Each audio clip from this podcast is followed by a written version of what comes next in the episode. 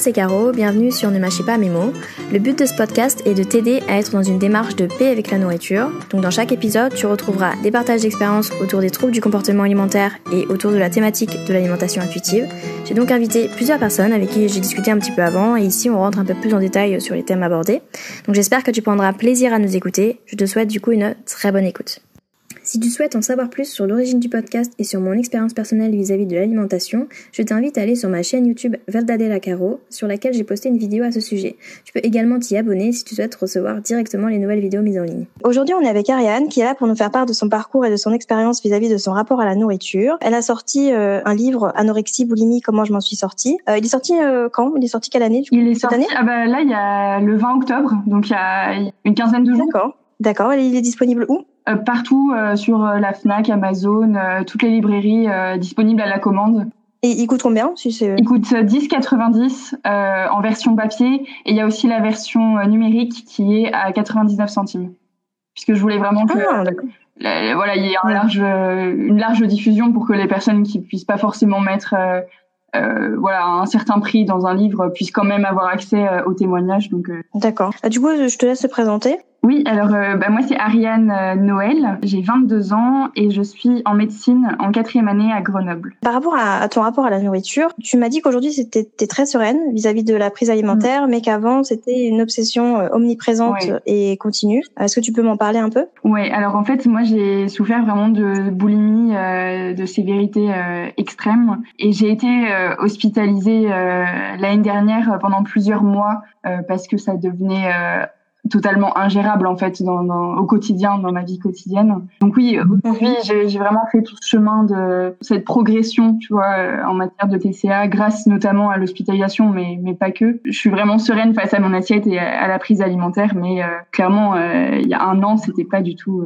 Ouais, et comment c'est Est-ce que tu sais comment sont venus oui, Comment est, oui. apparu la boulimie Oui, oui, je vais donner juste quelques éléments de, de contexte. Moi, mes troubles alimentaires ont commencé quand j'étais en première année de médecine, pendant ma deuxième PACES, parce que je l'ai faite deux fois. En PACES, tu es vraiment conditionné par le mental. Tu travailles toute la journée, tu utilises la réflexion, l'apprentissage, donc tu es vraiment dans le mental à 100%. Toutes tes autres activités, forcément, euh, sont euh, mais totalement mises, mises de côté. Et moi qui avais beaucoup d'activités au lycée, sport, de vie associative, tout ça, c'était très compliqué de devoir euh, tout arrêter en fait et de me concentrer uniquement sur le travail. Après, j'avais vraiment cette volonté de devenir médecin, donc j'étais prête à passer par là le mental dans lequel j'étais, ça a fait qu'en deuxième passage, j'ai commencé à intellectualiser la nourriture aussi, parce que je me disais, bah, tu restes assise toute la journée, euh, toute la journée à ta table de bureau, donc t'as pas besoin en fait de toute cette nourriture. Je me suis dit, bah tu vas, tu vas diminuer tes apports et euh, puis bah tu vas voir, tu vas voir en fait si t'as faim, bah ça veut dire que ton corps en a besoin, donc évidemment tu, tu vas remanger plus. Mais si t'as pas faim, ça veut dire que t'en as pas besoin en fait. Le problème c'est que j'ai drastiquement diminué euh, tous mes apports. Et en plus j'étais dans cette optique tu vois de me dire euh, bah enfin manger ça prend du temps. Et en passer chaque minute vraiment est, tellement précieuse que j'étais tellement concentrée sur mon travail pour réussir le concours que euh, manger c'était c'était vraiment très très secondaire quoi. Donc euh, je prenais pas de petit déjeuner je prenais pas de collation l'après-midi. Et je prenais un plat préparé tu vois les plats préparés en plus c'est des c'est quand même des portions assez petites je trouve pour pour ma part et je prenais un plat euh, que je coupais en deux et je prenais la moitié le midi, la moitié le soir. Et ça, c'était ma journée, tu vois. Et je prenais une pomme parfois en plus le midi.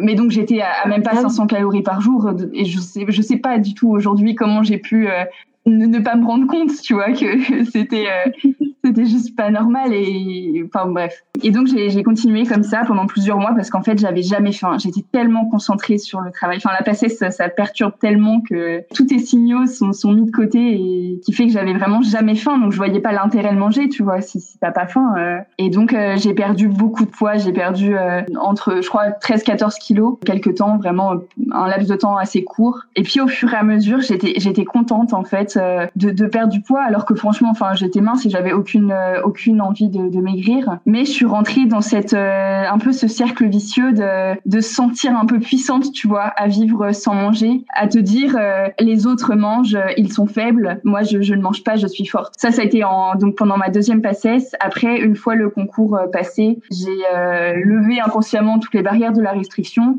et là j'ai repris tout le poids perdu et même un peu plus. Mais enfin j'ai jamais n'ayant jamais eu de problème avec la nourriture ni avec mon corps ou quoi. Je m'en fichais un peu, je me disais bah je vais reperdre le, les 5 kilos que j'ai en trop, euh, enfin, de manière naturelle. Et en fait, ma passesse avait tellement perturbé euh, mes repères alimentaires, tout ça, que j'étais incapable de savoir euh, quelle quantité, de quelle quantité j'avais besoin, de, de quoi j'avais envie, tout ça. Et donc, j'ai pris beaucoup plus de, de, poids que ce que je pensais au fur et à mesure. Et bref, au fur et à mesure des mois, j'avais accumulé une dizaine de kilos en trop par rapport à à mon poids de forme initial et euh, c'est là où je me suis dit bon bah on va faire un petit régime euh, classique, tu vois, euh, supprimer euh, les produits gras sucrés et manger plus de légumes. Enfin, je m'étais dit bon, euh, j'avais plein d'amis qui, qui avaient fait ça autour de moi, donc euh, pire erreur de ma vie, n'est-ce pas? Parce que euh, j'ai tenu deux mois. C'est là où est apparue ma première crise de boulimie après deux mois de régime, une violence inouïe où tu te jettes sur la nourriture mais de manière totalement incontrôlable. Par rapport à ta première année de passesse, tu parlais donc du coup que tu mangeais 500 calories par jour. Est-ce que tu, tu te sentais pas un peu faible, genre pas assez de force, etc bah, je pense en fait que j'étais trompée par le fait que je me sentais très puissante à vivre euh, quasiment sans manger. Donc ça te fausse en fait, euh, je pense, ton rapport à, ton corps et à tes sensations. Et aussi en fait, euh, j'avais des très bons classements et j'étais dans cette euphorie, tu vois, de me dire, euh, j'étais pas du tout dans le stress en fait en deuxième passesse. Euh, il y en a plein qui me disent, euh, ah oui, t'as développé l'anorexie, bah oui à cause du stress, mais non, enfin vraiment, j'étais, au contraire, j'étais très contente parce que j'avais des, des bien meilleurs classements que qu'en première passesse, donc ça, ça m'assurait euh, une place en deuxième mhm. année. Je me sentais pas faible parce que j'étais à la fois dans, dans l'euphorie de, de, voir que j'avais des excellents résultats, dans cette puissance, dans cette sensation de puissance qui est totalement erronée. Hein, euh. Ça n'a rien de glorieux. Et puis euh, en plus, euh, enfin, en fait, c'est nécessaire pour vivre en fait. Donc c'est c'est pas du tout. Mon anorexie a pas débuté dans l'intention de maigrir en fait, ce qui peut paraître bizarre par rapport à la, à la, la définition qu'on peut entendre de l'anorexie. Et d'ailleurs, là, je te, je te, raconte tout ça euh, a posteriori, mais je me suis jamais considérée euh, comme étant anorexique ou comme étant malade pendant cette période-là. Parce que justement, j'avais aucune intention de maigrir. Donc, je, pour moi, l'anorexique, c'était, tu vois, la, la jeune fille euh, désireuse de maigrir euh, qui arrêtait de manger. Et moi, je me retrouvais pas du tout là-dedans. Donc, mais, mais, du coup, c'est quoi la définition de l'anorexie pour toi? C'est un contrôle mental totalement excessif envers ton alimentation, quel que soit le but recherché. Euh, mm. ça peut être pour maigrir, c'est la plupart du temps ça. Moi, c'était pour rééquilibrer euh, mes apports et mes dépenses que je pensais perturber par le fait que je restais vraiment assise à ma table de bureau toute la journée à travailler. En fait, je, je voudrais vraiment ouais, insister là-dessus sur le fait que les TCA, et je, je pense que j'y reviendrai après, mais ne, ne se définissent pas par rapport à un poids et il y a tellement cette idée reçue de se dire euh, l'anorexique c'est la, la, fille maigre et tu ne peux pas être anorexique si tu es euh, si tu es grosse, si tu es obèse, vraiment c'est totalement faux. Et à l'inverse, tu peux être boulimique en étant très très maigre. Euh, voilà, moi à la clinique, euh, quand j'étais hospitalisée l'année dernière, euh, il y avait des personnes extrêmement maigres et c'était des personnes atteintes de boulimie extrêmement sévère aussi. donc le poids ne veut pas dire, c'est plus, enfin ne, ne, veut rien dire, c'est plus ton comportement par rapport à la nourriture qui va définir le, le trouble alimentaire et pas le poids. Oui, c'est très important de le préciser déjà, effectivement. Euh, je pense qu'il y a plusieurs, en plus, il y a plusieurs degrés euh, d'anorexie, il y a plusieurs, euh, plusieurs degrés de boulimie. Enfin, comme dans ton cas, il peut y avoir des hospitalisations et il peut ne pas y en avoir, mais pour autant, enfin, ça reste des maladies euh, assez graves. Mmh. Et euh, c'est pour ça, d'ailleurs, hein, ce podcast, c'est aussi pour montrer que, en fait, l'anorexie, c'est pas juste une chose, c'est pas juste une, une façon de, de manger, ou enfin, de s'alimenter ou de contrôler son alimentation. Il y en a vraiment plusieurs. Il y a plusieurs vécus, plusieurs, plusieurs corps en plus qui ont vécu ça. Donc, c'est hyper important de se dire que voilà, c'est pas c'est pour ça que je demande à chaque fois à la personne quelle en est sa définition à elle, parce qu'il y en a plusieurs en fait en fonction de ton vécu, et puis aussi comment en fonction de en fonction de comment tu l'as vécu justement cette anorexie. Donc euh, c'est important de le préciser. Et sinon quand tu parlais du de alors je sais plus de quelle année, mais tu d'une année où tu as, as, levé un peu les barrières de la restriction et tout, et que du coup tu as eu des kilos en trop. C'est comme c'est comme ça que tu l'as perçu. Tu as, perçu ça comme des kilos en trop et pas euh, plutôt des kilos que, qui te manquaient entre guillemets vu que tu avais eu de la restriction. En fait, non parce que euh, les kilos en trop dont je parlais c'était des kilos en plus de tout le poids que j'avais perdu et repris. Tu vois, j'ai perdu, euh, je crois, 14 kilos. j'en ai repris ah un peu moins d'une vingtaine. Tu vois, donc j'avais un excédent par rapport à mon poids de forme initial que j'avais avant. Qu'est-ce qui te fait dire que c'était ton poids de forme J'avais problème avec la nourriture, que mon poids était stable, euh, que c'était pas du tout une, un sujet en fait, tu vois. Donc, euh, tu sais que le poids de forme il oui, peut évoluer. mais j'avais pas du tout connaissance, tu vois, de ces, de ces choses-là, euh, poids de forme, enfin tout ça à l'époque. J'ai découvert le monde des mmh. troubles alimentaires à partir de, de, ma deuxième passesse, mais encore à l'époque, je te dis, je mettais pas du tout les mots sur tout ça. Ça c'est vraiment un travail qui s'est fait en mmh.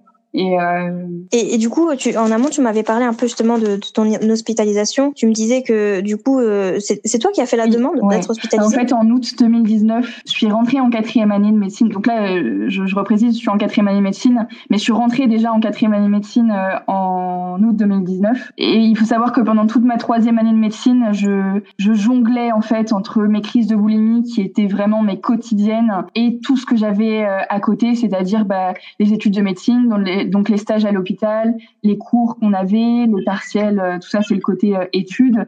Et il y avait en plus bah, le, sport que je faisais, euh, les soirées, le côté associatif, les amis, mon copain à l'époque. Enfin, tu vois, j'ai toujours eu beaucoup d'activités et donc ça devenait de plus en plus dur de, de gérer euh, mes troubles alimentaires, donc mes crises de boulimie, que ça prenait de, de, plus en plus de place. Elles étaient vraiment de, de plus en plus longues, de plus en plus fréquentes, euh, de plus en plus intenses. Au mois de juillet 2019, donc j'étais en vacances euh, chez mes parents et ça a été vraiment très difficile pour moi parce que je faisais crise sur crise toute la journée, je, je me sentais pas bien, je, je pleurais tout le temps et je me disais mais c'est pas grave, en août, donc nous notre rentrée c'est le 1er août à Grenoble en quatrième année de médecine, tu vas retrouver tes amis, tu vois, tu vas retrouver ton appart, ta vie étudiante et fait, en août, pas du tout. Euh, tout le mois d'août a été absolument catastrophique euh, au niveau alimentaire, dans le sens où, je passais mais vraiment 7 à 8 heures par jour euh, à manger, vomir, euh, faire les courses, euh, manger, vomir en cercle, tu vois. 7 à 8 heures par jour, tous les jours, parce que c'est ça aussi, c'est le fait que ça soit quotidien. Enfin, typiquement, tu vois, c'est des, euh,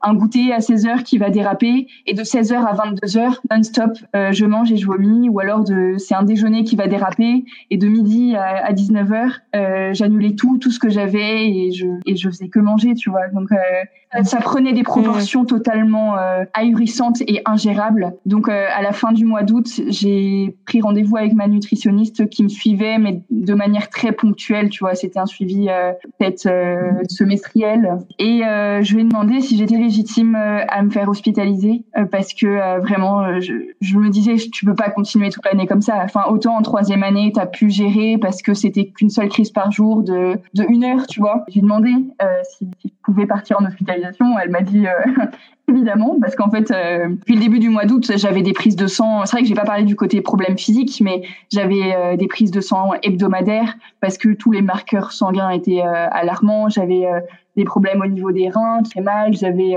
j'avais 44 de, de, fréquence cardiaque, c'était très très bas et parce que tout était au ralenti, tu vois. J'avais tellement peu d'énergie et de nourriture que je gardais en moi que je mangeais énormément euh, mais je, vomissais tout, donc euh, j'étais tellement faible que je tout, tout mon corps fonctionnait au, ralenti en fait. Donc là j'ai eu le choix entre deux cliniques, une pas trop spécialisée qui était à Grenoble même, ça allait être de l'hôpital de jour, donc ça m'intéressait pas tellement. Puis j'ai quand même fait la visite hein, de cette clinique-là. Et l'autre c'était une euh, en Haute-Savoie près de Genève, la clinique des Vallées à Annemasse. Donc c'est celle-là où j'ai été. Et il y avait un mois d'attente en fait entre le moment parce que c'est une clinique très réputée et vraiment euh, très compétente dans le domaine des TCA. Donc euh, voilà, il y, avait y a de l'attente. Et donc moi j'ai eu un mhm. mois d'attente avant de rentrer. Donc je suis rentrée le 1er octobre 2019. D'accord. Je suis restée 4 mois à peu près. Je suis sortie fin janvier 2020. Euh, D'accord. Et comment ça s'est passé du coup bah, Moi, j'ai vraiment une très très bonne expérience de l'hospitalisation.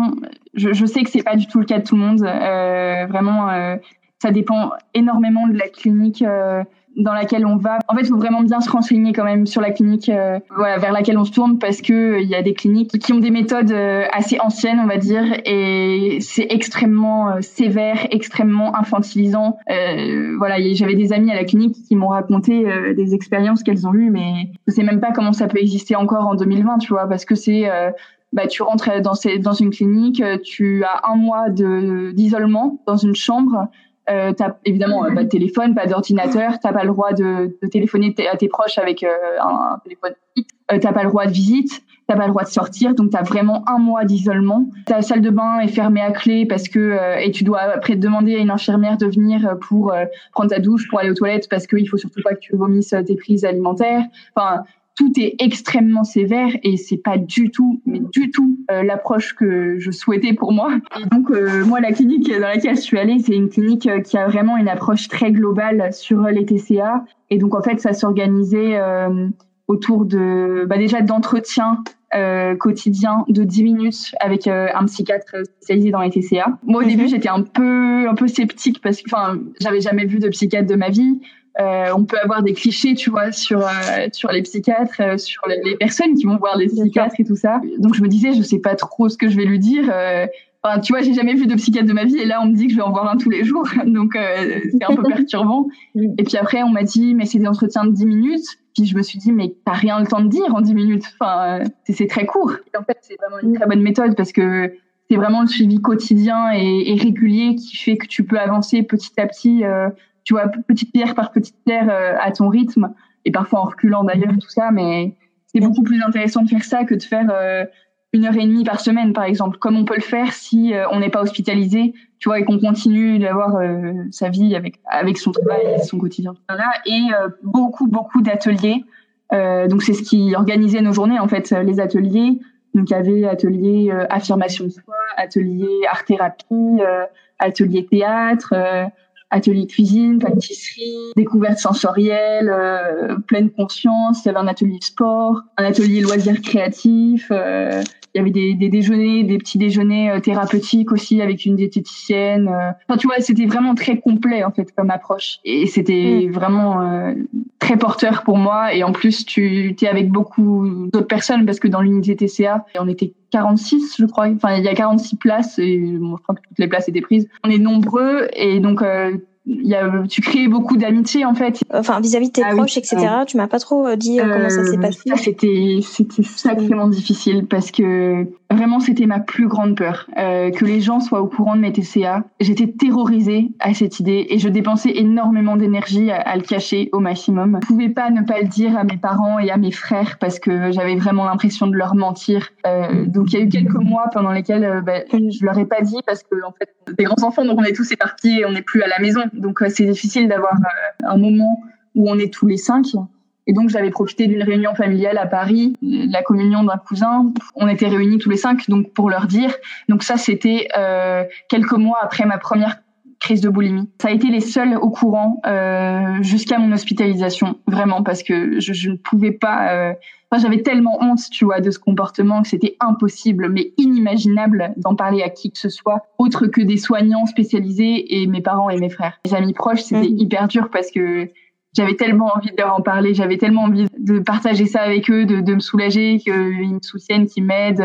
C'était vraiment impensable parce que j'avais beaucoup trop honte. Tu sais, t'as la peur du jugement, tu vois, qu'est-ce qu'ils vont penser, est-ce qu'ils vont, ils vont pas me, me délaisser parce que j'ai ça parce que évidemment c'est pas très glamour tu vois. Tu parles de vomissement tu parles de manger euh, pour donner des, des, une idée je mangeais à peu près 10 000 calories par jour. Dans cette société où tu vois manger à l'excès c'est manger enfin c'est mal vu c'est diabolisé euh, t'es pas dans le contrôle t'es dans la, voilà au contraire la perte de contrôle tout ça c'est assez mal vu. Enfin moi c'est comme ça que je le voyais donc euh, voilà, j'ai je les ai j'ai organisé euh, deux soirées différentes, tu vois, mes, amis médecine et mes amis euh, autres, autres que médecine, parce que je voulais pas non plus le dire devant 20 personnes d'un coup, quoi. C'est un peu et j'ai été extrêmement surprise parce qu'ils ont été d'un très grand soutien avant que je parte en, en hospitalisation et même pendant l'hospitalisation, il y en a qui, qui sont venus me me rendre visite à la clinique, tout ça, donc ça m'a vraiment beaucoup touchée. Là où je mesure mes propos, c'est que je les ai mis face à la situation où ils ne pouvaient pas ne pas me soutenir parce que, en fait, deux semaines plus tard, j'allais partir en hospitalisation, tu vois. Donc ils pouvaient pas euh, penser,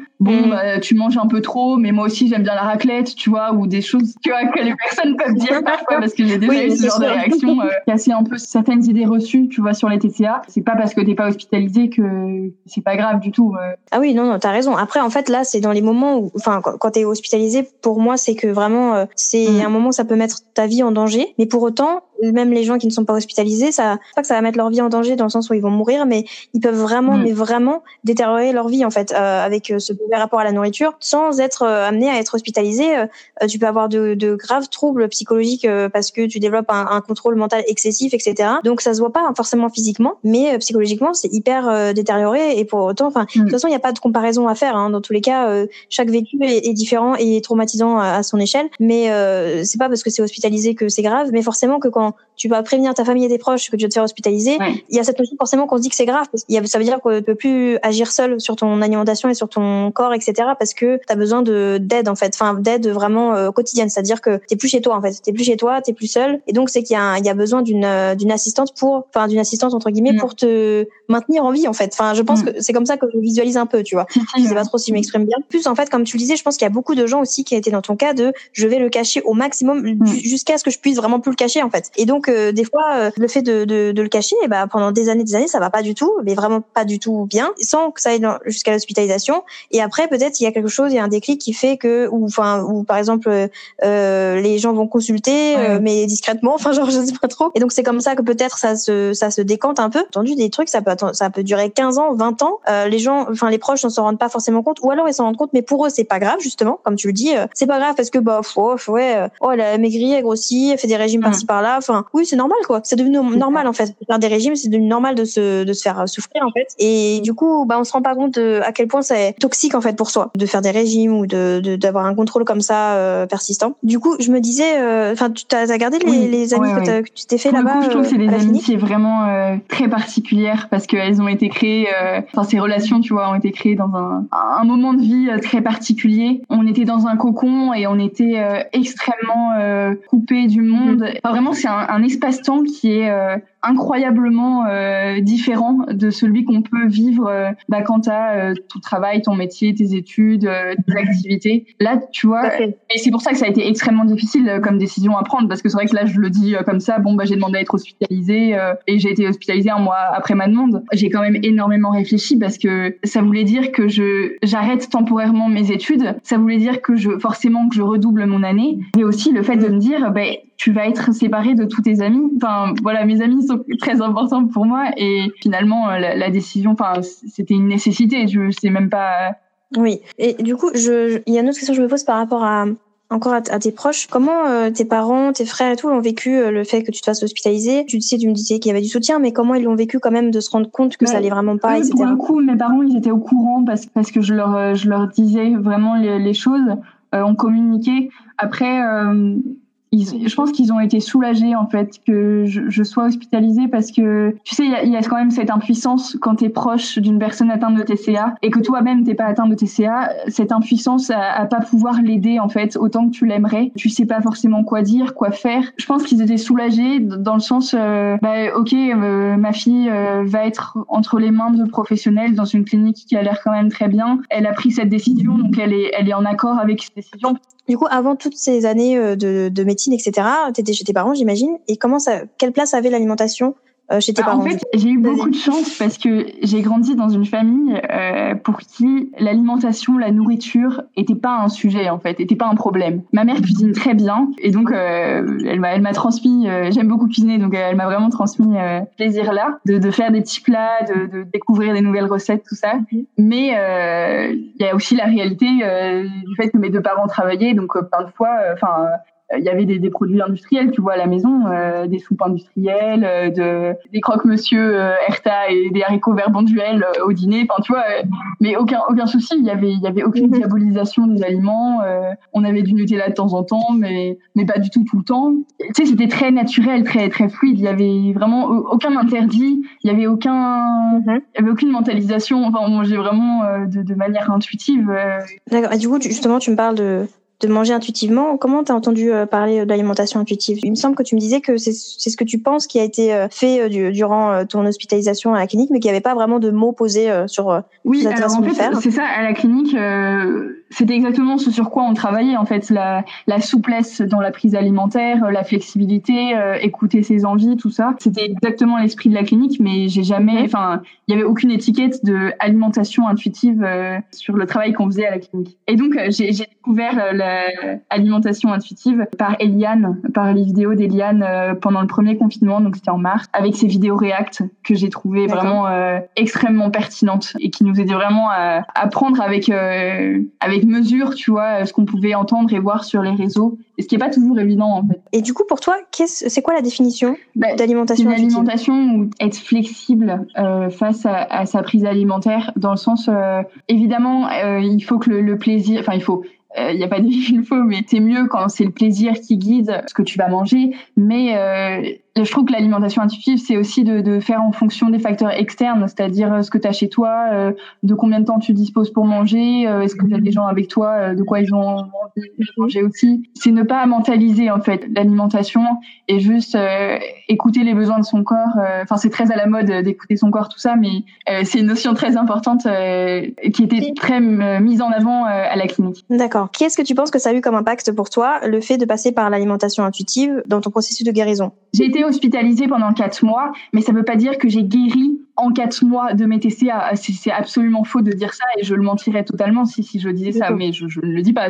Mais j'ai eu, euh, déjà, je ne l'ai pas précisé, mais j'ai eu euh, une psychothérapie avec une psychologue euh, pendant un an avant mon hospitalisation. J'ai fait énormément de démarches dans les centres TCA, dans le centre TCA qu'il y a à Grenoble, des psychologues encore en amont de celles que j'ai eues pendant un an. J'ai été aux anorifiques et boulimiques anonymes à Grenoble. Il y a une antenne à Grenoble. Enfin, j'ai fait vraiment beaucoup de Donc, euh, certes, l'hospitalisation, ça a été vraiment ce qui m'a le plus aidé. J'avais fait quand même un gros travail en amont. Et en aval, évidemment, ça a continué après parce qu'une fois que je suis sortie de la clinique, euh, il faut quand même se réhabituer à la vie extérieure qui est très euh, de, de, la vie à la clinique, puisque comme je disais tout à l'heure, la, clinique c'est quand même un, cocon, t'es très protégé.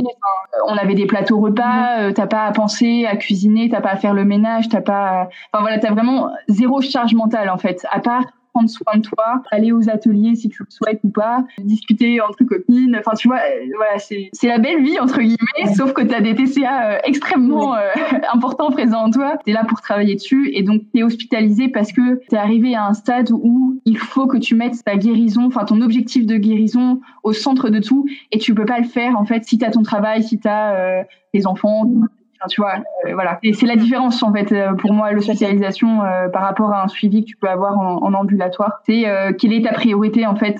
voilà, mais c'est très difficile hein, comme choix. Vraiment, l'alimentation intuitive quand tu l'appliques, tu la pratiques, on va dire, au niveau physique, tu te sens mieux parce que tu t'as pas mal au ventre après un repas, par exemple. Parce que moi, j'avais tendance à, à, trop manger. J'ai toujours eu peur de la sensation de faim. Je pense que c'est des restes euh, de, de, mon anorexie en passesse. Ça me stresse d'avoir faim. J'ai l'impression que je, je, vais mourir, euh, que mon corps va, va s'éteindre, euh, que je vais avoir zéro énergie et que la sensation de faim vraiment m'alarme et m'alerte. Et donc, je préfère toujours, dans les mois qui ont suivi mon, mon, hospitalisation, à chaque repas, je mangeais un petit peu plus que mon état de rassasiement parce que je, je voulais être sûre de pas avoir faim euh, rapidement. Euh, voilà. L'alimentation intuitive, je trouve, aide à, t'arrêter en te disant de toute façon, tu as la permission inconditionnelle de manger, donc si tu as faim dans une heure, mais il y a aucun souci, tu vois, tu, tu manges, c'est tout, pas grave. Donc, vaut mieux que tu t'arrêtes là mhm. où ton état de rassasiement euh, te, te, le dit. Et du coup, t'as pas mal au ventre, tu vois. Alors parce que forcément, quand je mangeais un petit peu plus, bah tu sens une espèce de pesanteur, tu vois, au niveau de l'estomac. Je trouve que mhm. l'alimentation intuitive, c'est à la fois au niveau physique et à la fois au niveau mental, en tout cas pour moi, que ça a eu un, un impact. Du coup, quand, quand je te parle de l'alimentation intuitive, le truc qui est important à prendre en compte, et je l'ai pas du tout fait d'ailleurs dans les autres épisodes,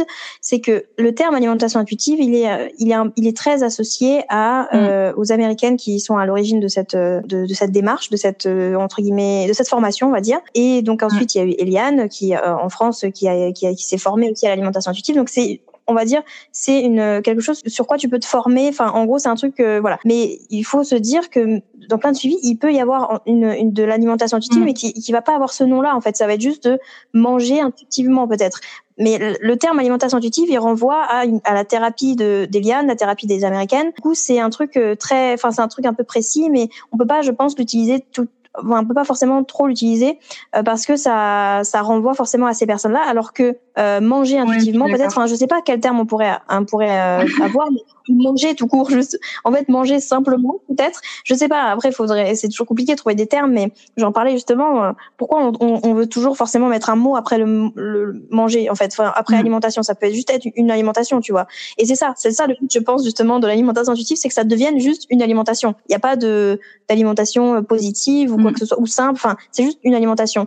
Et en fait, je pense que euh, dans ta clinique et dans d'autres, hein, dans, dans plein d'autres démarches, il y a euh, ce concept d'alimentation intuitive parce que c'est le fait de se, se reconnecter à soi, à son corps, à ses envies, à ses besoins. Et d'ailleurs, tu sais, tu disais que dans l'alimentation intuitive, il n'y a pas forcément euh, de sensation d'inconfort, mais en fait, si, parce que euh, enfin, il peut y avoir des sensations d'inconfort dans le sens où, par exemple, tu peux manger de manière euh, émotionnelle. C'est pas, enfin, c'est accepté, enfin, c'est ok. bref, je sais pas trop comment dire ça, mais en, en gros, c'est pas grave de, de sentir un peu inconfortable parce que t'as, en fait, t'as mangé en fonction de tes envies et non tes besoins et non ta, ta sensation de, forcément satiété. T'as été au-delà et, et c'est pas grave. Enfin, genre, euh, ça peut arriver aussi. C'est pas, c'est humain. Enfin, je veux dire, c'est juste à ce moment-là, tu t'avais besoin peut-être d'un réconfort ou quoi que ce soit et t'as utilisé la nourriture pour ça. Mais dans l'alimentation intuitive, enfin en tout cas dans, dans ce qu'on essaye de, j'imagine de, de, faire véhiculer, c'est que euh, c'est de trouver d'autres choses qui puissent te réconforter euh, aussi. Tu vois, c'est pas que la nourriture. La nourriture peut en faire partie, mais il y a aussi, il peut y avoir d'autres choses. Par exemple, lire un livre, faire de la musique ou j'en sais rien. Tu vois, plein de trucs comme ça. Mais genre se dire que la, la nourriture c'est mm. un moyen de réconfort, par exemple, hein, c'est un exemple pour euh, le réconfort mais c'est ça peut il peut y avoir aussi d'autres choses et apprendre à euh, varier en fait les solutions à un mal-être ou quoi que ce soit tu euh, vois. vraiment euh, bon, je sais pas si quand je disais que ça, ça m'aidait au niveau physique et au niveau euh, confort tu vois confort gastrique après un repas, c'est parce que comme je, je, mhm. mangeais un petit peu plus exprès à chaque repas, sur le long terme, c'est désagréable, tu vois. Euh, d'avoir mal au ventre. évidemment, ça fait totalement partie euh, entre guillemets de l'alimentation intuitive, de d'avoir des besoins émotionnels que tu peux euh, totalement combler par la nourriture. Enfin, il y a, aucun souci à ça. De, du moment que, comme tu dis, tu l'as très bien dit, ça soit déjà ni euh, mentalement pénible ni une charge mentale, mais que ça soit un moyen parmi d'autres en fait euh, de, de réconforter. Moi, je sais que pendant très longtemps, euh, les crises de boulimie, c'était c'était mon doudou, tu vois. Enfin, je, je un réconfort que j'arrivais mm, mm. à trouver nulle part ailleurs. Et c'est aussi ça qui était extrêmement compliqué dans la décision d'être hospitalisée, c'est parce que je me disais, mon Dieu, mais en mm. fait là, tu vas tu vas être hospitalisé, donc tu vas guérir donc ça veut dire que tu auras plus jamais de crise de boulimie de ta vie. Donc en fait, profites-en maintenant. Euh, il te reste un mois pour avoir ce plaisir parce que mine de rien, t'as quand même. Euh, enfin moi, j'avais quand même ce sentiment de, de, de, grande extase, tu vois, à pouvoir manger euh, 10 000 calories par jour sans prendre un gramme. Euh, là où plein de personnes se frustrent euh, totalement ou culpabilisent tout ça, moi j'avais pas ces, ces, ces pensées-là et ces sensations de culpabilité, tout ça. Si j'avais la culpabilité, mais pour autre chose, je, je vais le dire après, mais ça faisait que pendant tout le mois de septembre, j'avais cette peur de ne plus jamais avoir ce réconfort euh, de, de, mes crises euh, par la nourriture euh, dans ces proportions-là. Il y avait aussi tout le côté gestion des émotions où clairement j'acceptais pas du tout mes émotions, mais quelles qu'elles soient, qu'elles soient positives ou négatives, surtout négatives évidemment, mm-hmm. mais la solitude, l'ennui, la tristesse, euh, le, vide, tout ça, c'est des choses avec lesquelles j'avais vraiment énormément de mal. Et euh, à la clinique, on avait un atelier art thérapie. C'était mais vraiment des ateliers euh, bouleversant à chaque fois. Vraiment, tout le monde, euh, enfin, au moins une personne par euh, par séance euh, qui versait tout et qui, qui pleurait comme tout parce qu'en fait, il y a tellement de choses qui ressortent dans ces ateliers que. Et donc voilà, c'est bref, c'est lui qui, qui mhm. m'a beaucoup appris à accepter, à gérer mes émotions. Et donc ça, c'est ce que je disais tout à l'heure sur la prise en charge globale des TCA. C'est pas juste la nourriture, c'est il y a vraiment tout un ensemble. Je rebondis un peu sur ce que tu disais tout à l'heure qui m'a qui m'a beaucoup surpris parce que c'est un truc que j'avais pas entendu encore. C'est ta peur de la faim en fait. La façon dont tu l'as décrit, j'ai l'impression que c'est limite une phobie en fait parce que tu as l'impression que tu allais mourir, que euh, c'était pas normal, etc. Enfin, non, non, c'est que t'avais. Euh, non, non, par rapport à, l'homophobie. Phobie, euh, enfin, tu es en médecine, tu vois, donc peut-être que c'est pour ça, mais phobie, c'est quand même, c'est beaucoup trop fort par rapport à ce que je ressens, par rapport, par rapport à ce que je ressentais. Quand, quand je disais, j'avais l'impression que j'allais mourir, c'était, c'était pas une sensation physique, tu vois, c'était dans le, dans le mental où je me disais, mon Dieu, je fais du mal à mon corps parce qu'il a faim, et j'avais l'impression que c'était quelque chose de vraiment mal en fait. C'est pas normal d'avoir faim. Il faut que ton corps il ait tout pour à manger parce que sinon euh, il peut pas fonctionner, tu vois. Mais je pense que c'est des restes, euh, voilà, de, des privations que, que je, je, me suis imposée, soit euh, pendant mon anorexie en passesse, soit pendant ma, ma période de deux mois de régime. Tout à fait, mais il y a quand même un truc. Bon, alors je, vais sûrement pas le décrire mieux, mieux que toi, vu que effectivement tu es en médecine, mais pour moi, quand même, euh, le côté euh, j'ai l'impression que je vais mourir, ça n'a rien à voir. Enfin, ça n'a pas forcément à voir avec le physique, justement. C'était plus un état de stress où je sens que mon cœur s'emballe, quoi. Tu vois, vraiment, quand j'ai faim, je suis je suis en état de stress, je, je sécrète du cortisol, l'hormone du stress, et je je sens, tu vois, que voilà, et, ça, me stresse. Quand j'avais des, des crises de boulimie, je mangeais, je mangeais, je vomissais, puis je mangeais, je mangeais, je vomissais en, en boucle. Et donc en fait, tu anesthésies non seulement toutes tes émotions dont on a parlé tout à l'heure, mais tu anesthésies aussi ta sensation de faim. Parce que tu vois ton estomac d'une manière euh, simplifiée euh, quand la nourriture arrive dans ton, ton estomac, euh, tu as plein de capteurs, tu commences à avoir de la nourriture? Donc euh, tu peux préparer le, le, le, signal de satiété, tu vois. Sauf que moi comme je revomissais tout, c'est-à-dire mhm. ça va à l'encontre même du fonctionnement du corps humain, tu vois, c'est pas du tout normal de vomir euh, ce que ce que tu manges volontairement. Donc ça perturbe totalement mhm. euh, ton système de régulation hormonale parce que tu ton corps comprend pas. Il a ingéré plein plein d'aliments, euh, des milliers des milliers de calories. L'estomac est rempli à ras-bord. D'un coup, il est totalement vide. Enfin, le, cerveau il comprend pas. Il comprend pas parce qu'il a il a intégré le fait que bah t'allais manger, que tu as mangé, que l'estomac a reçu des, des, aliments, mais les calories ne sont pas euh, assimilées. Et ce qui fait qu'en fait, pendant très très très longtemps, pendant vraiment des mois et des mois, je n'ai jamais ressenti la faim. Tu vois, euh, au moment où tu as envie de manger, j'ai recommencé à, à avoir mhm. cette, cette sensation-là. Et c'est là où c'était très stressant parce que c'était une sensation que je connaissais plus. J'avais oublié ce que ça faisait. C'est pour ça que c'était stressant. Et c'est vrai que je l'ai pas précisé euh, tout à l'heure quand j'ai parlé du fait que cette sensation euh, me faisait peur. Enfin, c'est pas c'est pas de la peur, c'est du stress en fait. Moi, je, je dissocie vraiment les deux. D'accord. Non, mais c'est intéressant. C'est c'est assez incroyable parce que effectivement, oui, tout, ce que tu racontes là par rapport au corps et tout, euh, par rapport au fait de bah, de complètement dérégler tout ça. Et effectivement, après, quand as, quand tu entames un processus de, de guérison en tout cas, et que bah, forcément tu as la sensation de faim et que tu connais pas du tout cette sensation, en fait, c'est c'est vrai que en, en, fait, en fonction de l'intensité, déjà en plus ça peut être, ça peut être vécu différemment, mais des fois moi, des fois, j'ai une espèce d'euphorie un peu, mais vraiment légère de ah, je, je vais, j'ai faim, donc je vais pouvoir, enfin, je vais manger. ça va être, mm. la, la, sensation va être euh, va être assouvi, tu vois. Et t'as ce petit, cette petite dose de, de réconfort un peu avant. Et du coup, mm. quand tu connais pas ça, et eh ben, c'est quand même un peu perturbant. Enfin, je pense, ça doit être perturbant cette, cette, sensation de gargouille même, tu vois. Tu dire, mais qu'est-ce qui se passe? Qu'est-ce que, quand vraiment t'as très très faim aussi, genre le ventre qui gargouille et tout, t'es là en mode, euh, je connais pas. Genre, c'est vrai que ça peut faire peur, mais en fait, je, je vois ce que tu veux dire. C'est pas peur, genre en mode, oui, je vais mourir. C'est plus peut-être un gros stress de, oh, je sais pas du tout comment gérer ça, quoi. Je sais pas du tout comment gérer. Et, ça, ça, ouais, je pense que, d'accord, je comprends mieux du coup. Du coup, est-ce que t'as d'autres inspirations euh, pour améliorer ton rapport avec la nourriture Quand je parle d'inspiration, ça peut être des contes, des, des gens, euh, des. oui, alors après, je trouve qu'il faut faire attention sur euh, les réseaux justement, sur qui tu suis, parce qu'il y a vraiment parfois une espèce d'hypocrisie où tu peux te tromper parce que la personne parfois va avoir des propos sur lesquels tu es totalement d'accord et parfois pas du tout. Mais comme tu as été d'accord avec ces anciens propos, tu sais pas trop ça peut être difficile de créer ta propre opinion et je trouve que pour ça les vidéos d'Eliane sont vraiment euh, vraiment euh, remarquables là-dessus parce que voilà elle t'invite vraiment à, à, remettre en question mais tout en bienveillance enfin, sans du tout juger la personne qui tient ses propos juste vraiment en, mettant en avant certains éléments euh, et en discutant en fait. Donc vraiment euh, ces vidéos m'ont beaucoup beaucoup aidé. Et après une personne que je suis depuis longtemps oui c'est My Better Self donc Louise sur YouTube et sur Insta. Euh, voilà, j'aime beaucoup son approche, euh,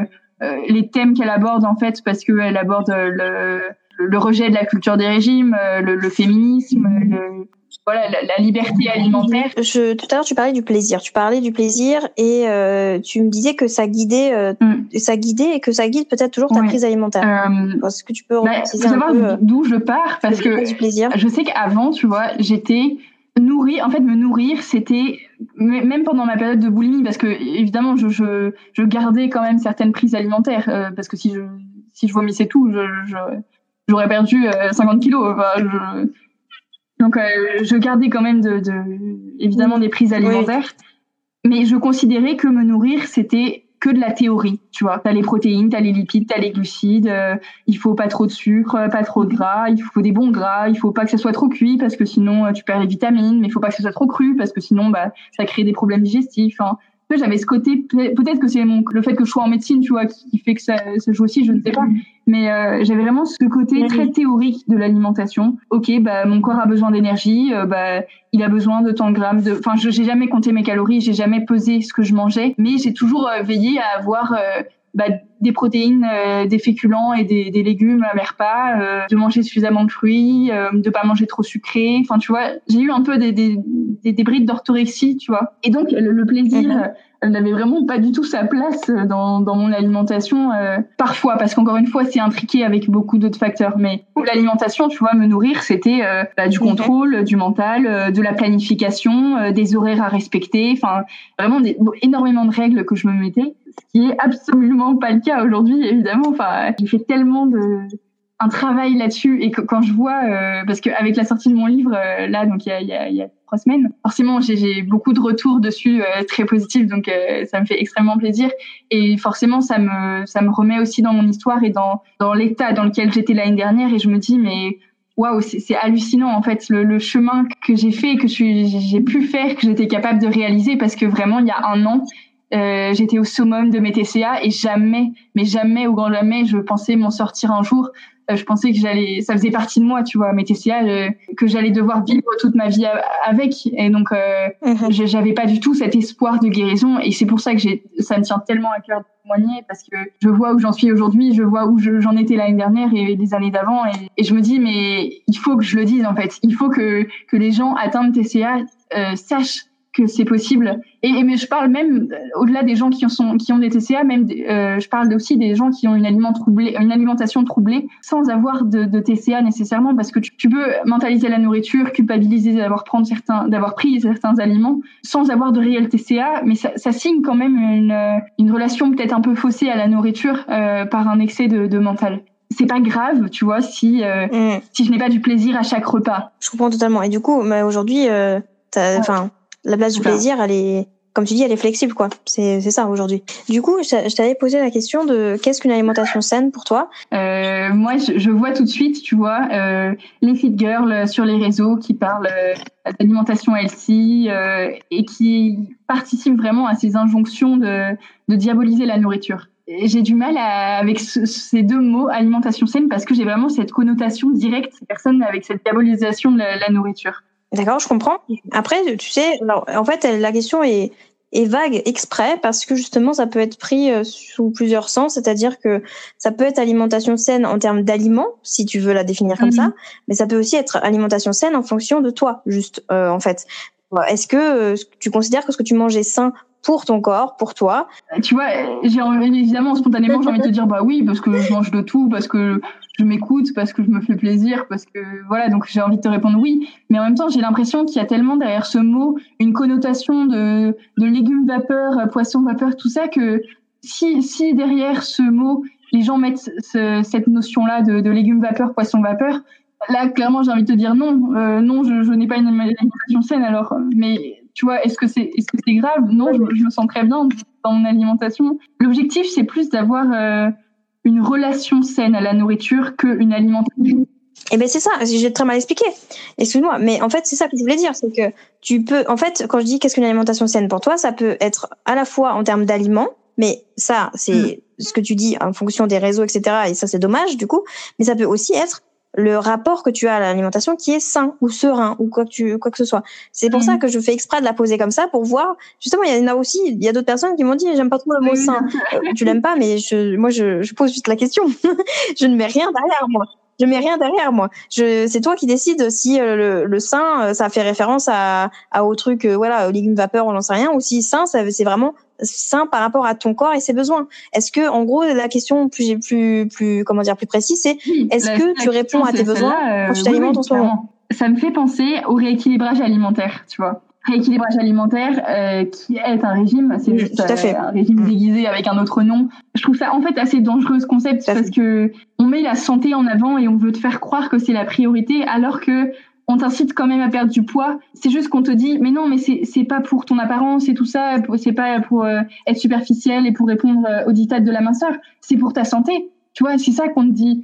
Et je trouve ça dangereux en fait d'utiliser cet argument parce que c'est un argument tellement noble, la santé, et je suis en médecine donc je sais de quoi je parle, euh, que tu peux pas être contre le fait de prendre soin de soi et de sa santé. Du coup, tu caches complètement le, culte de la minceur derrière cette tendance C'est pour ça que j'ai du mal avec la notion d'alimentation et que je préfère parler de, de relations saines à la nourriture. Mais voilà, ça dépend.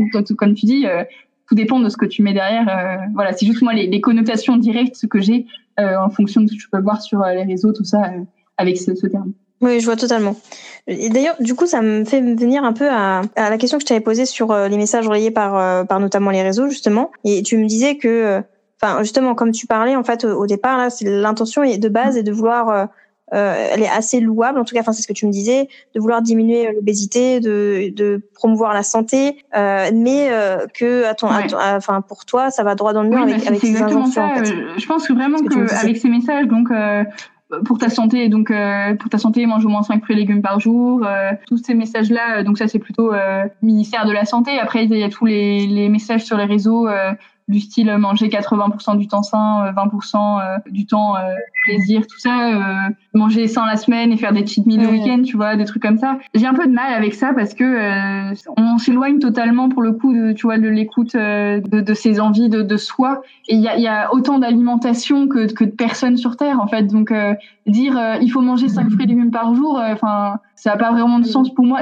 Encore une fois, l'intention est bonne, tu vois, promouvoir la santé, l'obésité est en croissance, donc je comprends euh, les autorités de santé en disant bah tu vois c'est très logique en fait de dire euh, bon bah il y a plein de il y a une augmentation forte de l'obésité euh, en France. Donc qu'est-ce qui fait grossir ces aliments soit industriels gras trop sucrés trop salés etc les, les, fruits et les légumes sont meilleurs pour la santé. Donc on va faire la promotion de du manger sain tout ça. Ça c'est vrai au niveau de la théorie mais on a vu, enfin on sait, on sait que ça ne marche pas, ça ne marche pas ces méthodes-là de, diaboliser autant les, les aliments, de, dire que le sucre euh, est, le diable incarné, surtout le sucre blanc. Euh, tu vois, ça marche pas en fait. Et non seulement ça marche pas mais ça détruit le rapport sain que tu peux avoir à la nourriture euh, initialement de base. Pour développer par rapport au, surpoids et à la santé euh, c'est vraiment quelque chose qui m'exaspère euh, encore plus euh, dans le domaine médical parce que j'en fais partie et je vois au quotidien beaucoup de, de, de, petites phrases très grossophobes et voilà je suis totalement anti grossophobe donc c'est pénible d'entendre ça au quotidien de la, de la part enfin de la bouche de soignants. Les raccourcis qu'on fait entre euh, ton poids et ta santé. Parce que vraiment, euh, se mhm. baser sur euh, l'IMC qui ne prend en compte que ta taille et ton poids pour te dire, pour justifier le fait que tu sois en bonne santé ou non, ça, ça m'exaspère. Il y a tellement d'autres paramètres qui rentrent en compte dans la santé d'une personne qu'un chiffre, à savoir ton poids et ta taille, ta taille que tu ne choisis pas et ton poids de forme que tu ne choisis pas non plus. Évidemment, tu peux jouer sur ton poids parce que tu manges, donc tu manges ou tu ne manges pas, donc tu peux jouer, tu peux jouer sur ton poids là où tu ne peux pas jouer sur ta taille. On a tous un métabolisme différent et tu vois l'IMC ça, ça, ne prend enfin c'est tellement réducteur en fait de, de, de, définir euh, si un individu est en bonne santé ou pas par rapport à, à deux malheureux chiffres euh, et la santé mentale euh, à côté de ça est complètement laissée de côté et j'en parle beaucoup dans mon livre parce que ça me fait à cœur d'insister là-dessus sur le fait qu'en médecine il y a énormément de, de focalisation sur la, la, la, santé physique parce que parce qu'en médecine, on aime bien les chiffres, tu vois, on aime bien les cases, on aime bien dire si tel individu rentre dans les normes ou pas, alors que la santé mentale, c'est pas mesurable. Donc, euh, on la laisse un peu de côté, alors que euh, elle a mais une importance considérable. on devrait être en capacité de se dire que le, poids et la taille, comme euh, enfin par rapport à l'IMC ou quoi ou autre, c'est pas des trucs sur lesquels on, peut changer quelque chose. Ton poids de forme, c'est ton poids de forme en fonction des années, ça évolue en fonction de ton environnement, en fonction de plein de choses. Mais non, logiquement, tu ne peux pas agir dessus en fait. Tu vois, et agir dessus, c'est ce qui va tout dérégler. Et voilà. Et ce qui, m'énerve un peu dans, dans, le discours parfois qu'on peut entendre de, de certains médecins. Par, exemple, tu vois, typiquement, j'étais en stage euh, en août, septembre, octobre là de 2020. Euh, j'étais en stage euh, aux soins intensifs de cardio et donc euh, tous les événements cardiaques euh, aigus, tu vois les, les infarctus, beaucoup de, de, de, pathologies cardiaques, d'événements aigus. Mhm. Un facteur de risque cardiovasculaire est le surpoids et l'obésité. et ça, ça m'exaspérait d'entendre la bouche des médecins à chaque fois en visite euh, le matin dire euh, le médecin dire aux, patients bon bah là vous arrêtez euh, vous arrêtez tout ce qui est farine blanche vous prenez que de la farine complète vous arrêtez tous les sucres plus de confiture au petit déjeuner machin chose enfin il a la liste de tous les interdits euh, parce qu'il faut que vous perdiez du poids là. Et j'étais là, mais à quel moment en fait le médecin peut croire que l'individu va être en meilleure santé euh, sans sans discuter avec lui de comment il vit, comment sa relation à la nourriture, de est-ce qu'il a envie de perdre du poids ou pas, parce que enfin plein de patients qui sont très très bien comme ça, ils, ils ont aucune volonté de, maigrir. Pourquoi le médecin vient leur dire euh, quel était l'intérêt alimentaire? Évidemment, enfin je, je, reste en médecine et je reste euh, dans, dans la prévention médicale de, de plein de choses, mais pour moi, en fait, quand, quand tu es médecin, tu, tu, dois prendre en compte euh, le, la globalité de la personne et, et ce qu'elle souhaite aussi elle, en fait. Et juste prendre en compte la maladie et le risque d'événements euh, cardiovasculaires euh, par la suite, en fonction de si tu as fait un infarctus ou pas, si tu as de l'hypertension artérielle, si tu as de la dyslipidémie et tout ça, en fonction de plein de facteurs cardiovasculaires, dire euh, ok, ben on va traiter ça. Non, en fait, tu traites pas une maladie, tu traites un patient. Donc euh, peut-être qu'il faut quand même prendre en compte ce qu'il souhaite aussi, quoi. Donc euh... quand tu es en surpoids et que ton médecin te, te, conseille de perdre du poids, pour moi, il a c'est pas sa place en fait, euh, en tout cas. Mais du coup, mm. effectivement, en discuter, dire alors effectivement, qu'est-ce que je risque si j'ai pas envie de perdre du poids? Qu'est-ce que qu'est-ce que je risque ou quoi? Qu'est-ce que qu'est-ce qu'on peut faire pour se mettre d'accord sur euh, sur ça? Voilà. Mais tu as tout à fait raison. J'ai pas pris en compte ça et c'est important de le dire que la discussion toute façon, le dialogue est très important et que c'est pas juste un non terme et définitif. C'est euh, ça sert à rien. Ça, ça, ça, ça, ne, ça ne mène nulle part. C'est simplement euh, donner euh, ses conditions, d'en discuter et quand même pour moi faire comprendre à la personne que la prise de poids ou la perte de poids dans les conditions où c'est pas euh, extrême, euh, c'est pas euh, au médecin, à n'importe qui d'ailleurs, médecin, euh, que ce soit les médecins, les psychologues, les, tout, peu importe, même les, les proches, etc. Mm. C'est pas aux, aux, autres de décider si tu dois prendre mm. ou perdre du poids. C'est à toi de rien faire d'ailleurs, de juste de manger comme tu veux. Mais voilà, mais là c'est vraiment dans la, dans là je parle vraiment d'une situation où il n'y a pas de où c'est pas extrême. C'est important quand même d'être dans le dialogue parce que parfois il y a quand même des, des, des éléments euh, que le, le patient n'a peut-être dont le patient n'a peut-être pas conscience, euh, que le médecin professionnel mhm. de santé a connaissance et pas le patient. Donc euh, c'est d'où l'importance du dialogue en fait, tu vois, pour moi. Mais mais ça rejoint à ce que tu disais, hein, c'est ça. Euh, je t'avais posé la question de, du rapport que tu entretiens avec ton corps. Tu m'as dit que tu avais un rapport assez neutre avec, bah, avec, avec ton corps. Est-ce que tu peux m'en parler un peu plus du coup? Si on doit définir un rapport à son corps, euh, je dirais que c'est assez neutre parce que je me, enfin, je me sens très bien dans ma peau. Mais tu vois, par exemple, enfin, pour illustrer, avant de, d'expliciter un peu plus, euh, quand j'étais en terminale, donc euh, avant ma, avant mes deux années de passesse, il y avait une fille dans ma classe qui était, enfin, très légèrement en surpoids. mais je sais que pour elle, c'était, enfin, pas, pas, un complexe, mais qu'elle avait le désir de maigrir et de faire un, un, peu attention à ce qu'elle mange, tout ça. Et puis une fois, elle m'avait dit un jour, elle me dit euh, Mais Ariane, euh, j'adore tes jambes, euh, elles sont hyper fines et élancées, enfin, tu vois, comme ça. Et je l'avais regardée et tu sais, ça avait l'air de sonner comme un compliment de sa bouche, mais je ne voyais absolument pas en quoi ça en était un parce que bah, je, je, je, lui avais dit Mais merci. Et puis dans ma tête, j'étais là, mais c'est des jambes en fait. tu vois, c'est comme si elle m'avait dit J'adore tes bras. Ouais, c'est enfin, pourquoi aimer euh, je, je, tu vois, je, je, comprenais pas trop, euh, mais j'étais pas du tout dans, dans les, le, un rapport au corps pathologique, j'étais pas du tout dans les troubles alimentaires, enfin, j'étais pas du tout concernée par toutes ces problématiques. Tout ça pour dire que quand elle, elle m'a fait cette chose qui semblait être un compliment, quand elle m'a dit ça, euh, ça m'a interrogée et je me souviens vraiment très bien de m'être dit, mais ce ne sont que des jambes. Euh, comment tu peux aimer aimer des, enfin, tu vois, tu aimes une personne, tu aimes euh, une activité, tu aimes euh, une passion, tu vois, que t'as, mais, mais aimer des, aimer des bras, aimer des jambes, c'est, ça me semblait étrange, en fait.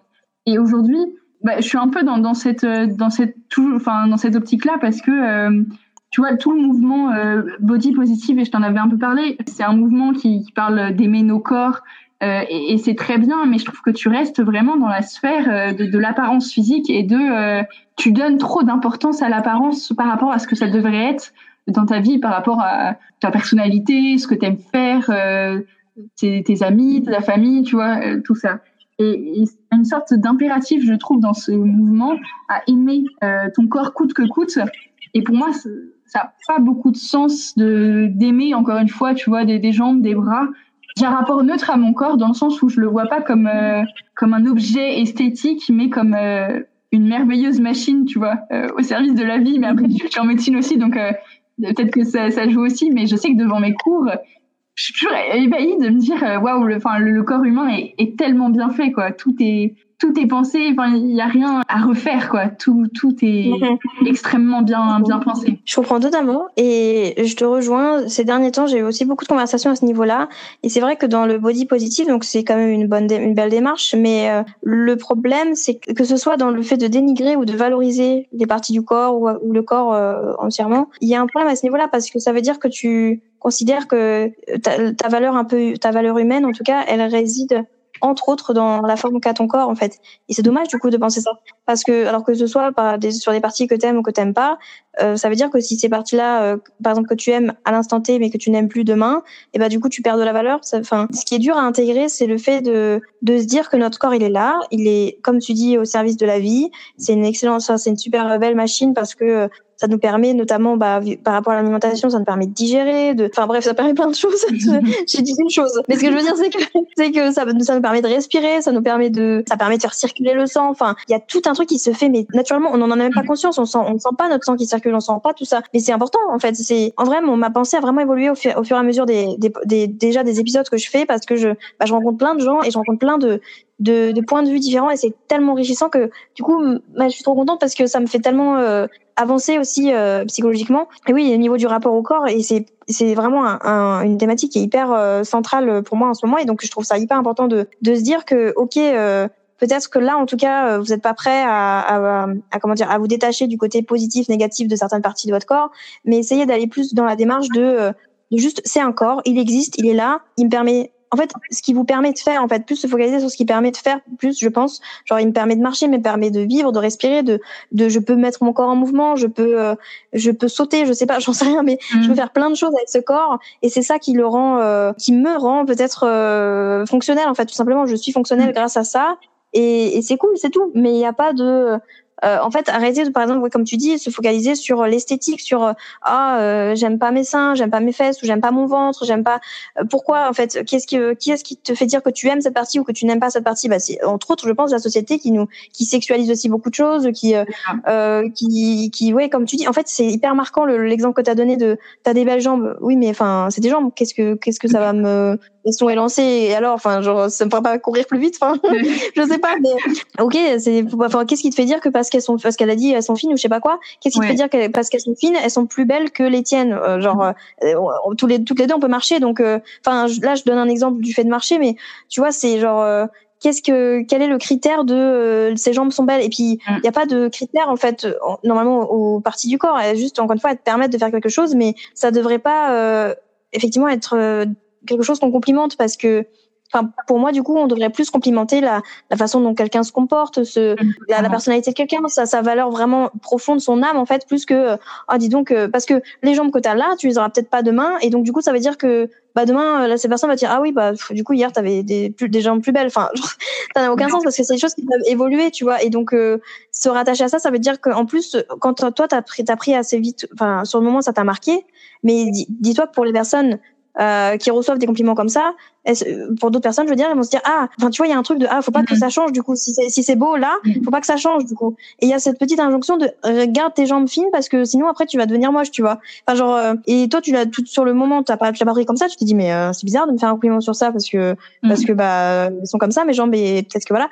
Mais il y en a d'autres qui pour qui euh, ils vont se rattacher à ces compliments parce que il y a peut-être aussi un manque de confiance en soi, etc. Une estime de soi qui est très faible et du coup on se rattache à ces compliments qui veulent qui viennent de nulle part et qui veulent rien dire et du coup bah c'est aussi ça. On, est attaché à l'esthétique parce que on nous fait des compliments sur euh, sur des parties de notre corps, tu vois. Non, non, mais je suis totalement d'accord. Et là, c'est là où, à mon avis, il y a quelque chose de bien quand même dans le mouvement euh, body positive, c'est que tu as quand même cette diversité des corps euh, visuellement, tu vois, sur les réseaux, sur euh, plein d'endroits, qui fait que au niveau de, de l'œil humain, s'habitue à voir des corps différents, de morphologie différente, de taille différente. Et en ça, c'est vraiment très bien. Et c'est peut-être le point positif de, du body positif que j'aime bien dans, dans ce. Tout à fait mouvement.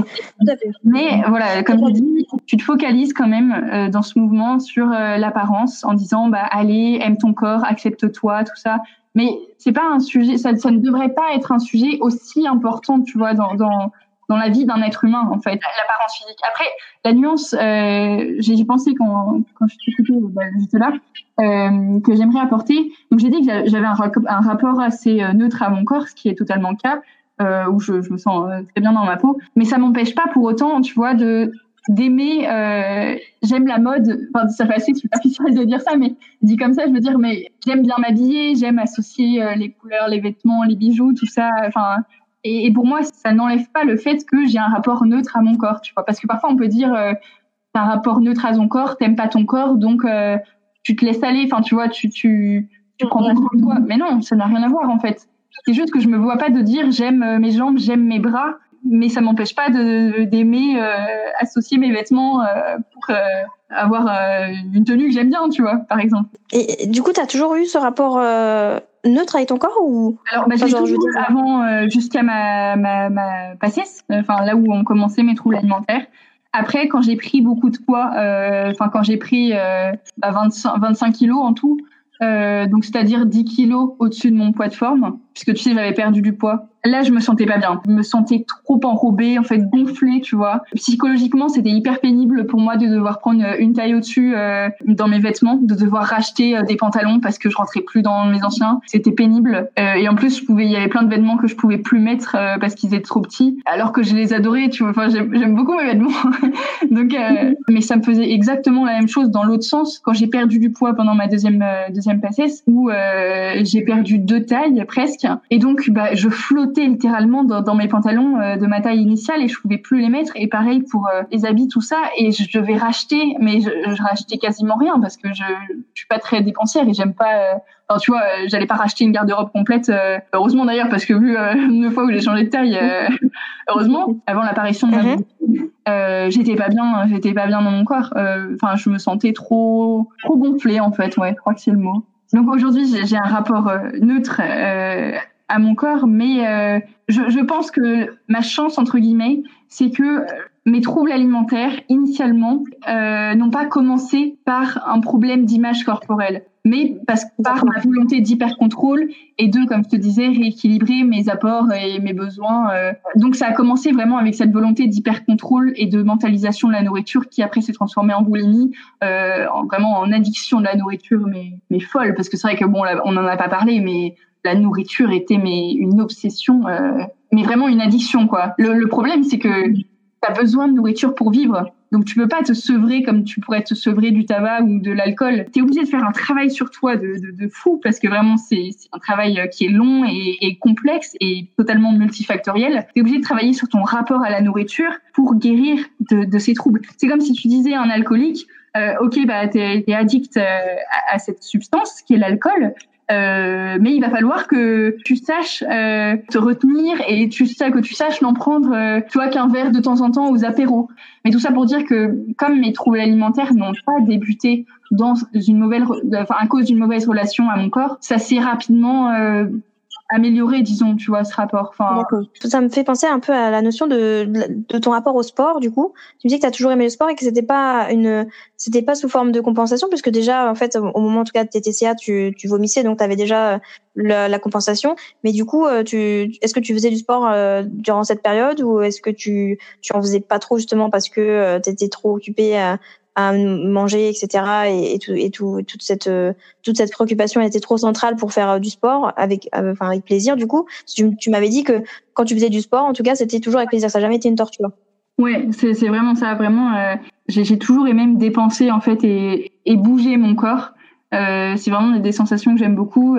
J'avais fait, j'ai fait 10 ans de natation et donc quand j'étais au début de ma boulimie, je faisais toujours de la natation. je faisais de la danse aussi. Et puis j'ai fait aussi de la, de la, salle de sport, enfin tu sais les cours collectifs, euh, body attack, tout ça. Mais c'était toujours par, par plaisir de me défouler, parce que comme tu dis, enfin comme je te l'avais dit, euh, ma méthode de compensation à moi c'était les vomissements, donc euh, j'avais pas cette pression de me dire allez allez tu dois faire du sport, euh, il faut éliminer ce que tu as mangé. C'est toujours resté euh, un plaisir. Et et je pense que c'est vraiment important de, de trouver euh, son sport, tu vois, enfin celui qui nous fait plaisir. Et c'est pas forcément euh, euh, la, le, le, sport, euh, tu vois, fitness, euh, muscu, tout ça. Enfin, c'est tellement de sport inimaginable. Et puis même au-delà du sport, enfin, juste parler d'activité physique, pas forcément dans, dans le sport.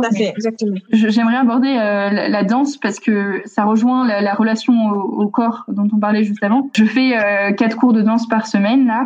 Euh, donc moi c'est du street jazz, euh, du raga dancehall et je pense que vraiment que la danse t'aide énormément à te, te réapproprier ton corps et, et à bouger euh, d'une manière dont tu n'as pas forcément l'habitude et, et, forcément plus tu danses, plus tu plus meilleur tu deviens, tu vois. Ça joue aussi sur euh, la confiance en soi, l'estime de soi et ça crée un cercle vertueux en fait, je trouve ce sport-là. Après, euh, il faut évidemment avoir une activité et je, je ne dis pas du tout euh, faites de la danse et tout si, si les personnes n'aiment pas danser. voilà, il faut, faut cacher mais, mais je trouve que quand on a un rapport un peu compliqué avec son corps, ça peut être une porte d'entrée, tu vois, euh, pour, euh, pour se, ouais, se réapproprier son corps. D'accord. Et, et, quel est le but du sport pour toi, du coup? Le, le, but du sport, c'est vraiment de, de, de, se défouler et de, de libérer. Euh... Enfin, ça, ça, peut paraître très bateau dit comme ça, mais moi, c'est un moyen que j'ai d'exprimer mes émotions, euh, les fameuses que j'ai travaillées à la clinique. Euh, le sport, c'est mhm. vraiment un des moyens que j'ai trouvé, autre que la, que la nourriture et que les crises que j'avais auparavant.